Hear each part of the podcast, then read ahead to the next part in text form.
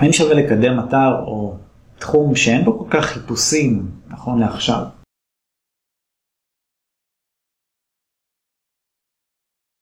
אז אני אקח דוגמה מאתר שפנה אליי לא מזמן, יש עכשיו את הטרנד הזה, אולי נתקלתם בזה, של כל הטיפולים רפואיים בחו"ל, טורקיה וגיאורגיה ויוון ומקומות כאלה, למשל כל ה... יש עכשיו טיפולי שיניים חזק בטורקיה והשתלות שיער בטורקיה, זה כבר כמה שנים, והרבה טרנדים כאלה במטרה לתת אלטרנטיבה במחירים שהם יותר זולים מהארץ בצורה משמעותית. יש גם מקרים של יותר מחצי מחיר, אז uh, התחומים האלה מתוקף היותם מאוד חדשים, הרבה אנשים לא מודעים לזה בכלל, אז זה לא משתקף גם בחיפושים בגוגל. תריצו לדוגמה, נגיד טיפולי שיניים בגיאורגיה או משהו כזה, תריצו את זה בגוגל, אתם תראו שאין לזה חיפושים, שוב, אני מדבר על נכון כרגע, אני לא יודע מתי אתם תראו את הסרטון, ואז נשאל את השאלה, יש טעם לך לקדם את זה, למרות שגוגל אומר שאין לזה חיפושים? אז לדעתי, בהחלט, צריך לקחת בחשבון ש...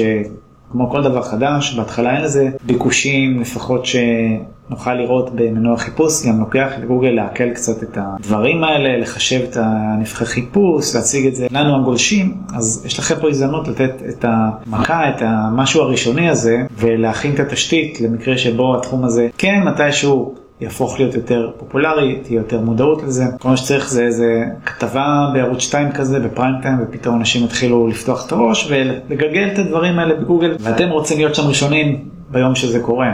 ומאז זה כמו כדור שלג כזה, טרנדים הולכים מתגברים והם מתחרים יצוצו, תהיו בטוחים שזה מה שיקרה. וזה קורה בהרבה תחומים. אז התשובה היא לגמרי כן, גם אם האפקט של הקידום לא ישתקף מיד, אני חושב שכמו כל דבר בטווח ארוך זה כנראה הולך להשתלם מאוד. אז זאת התשובה שלי בעניין הזה. תודה רבה שצפיתם. יש לי עוד מלא מדריכים וקורסים על קידום אורגני, אתם מוזמנים להיכנס לכישורים בתיאור הסרטון.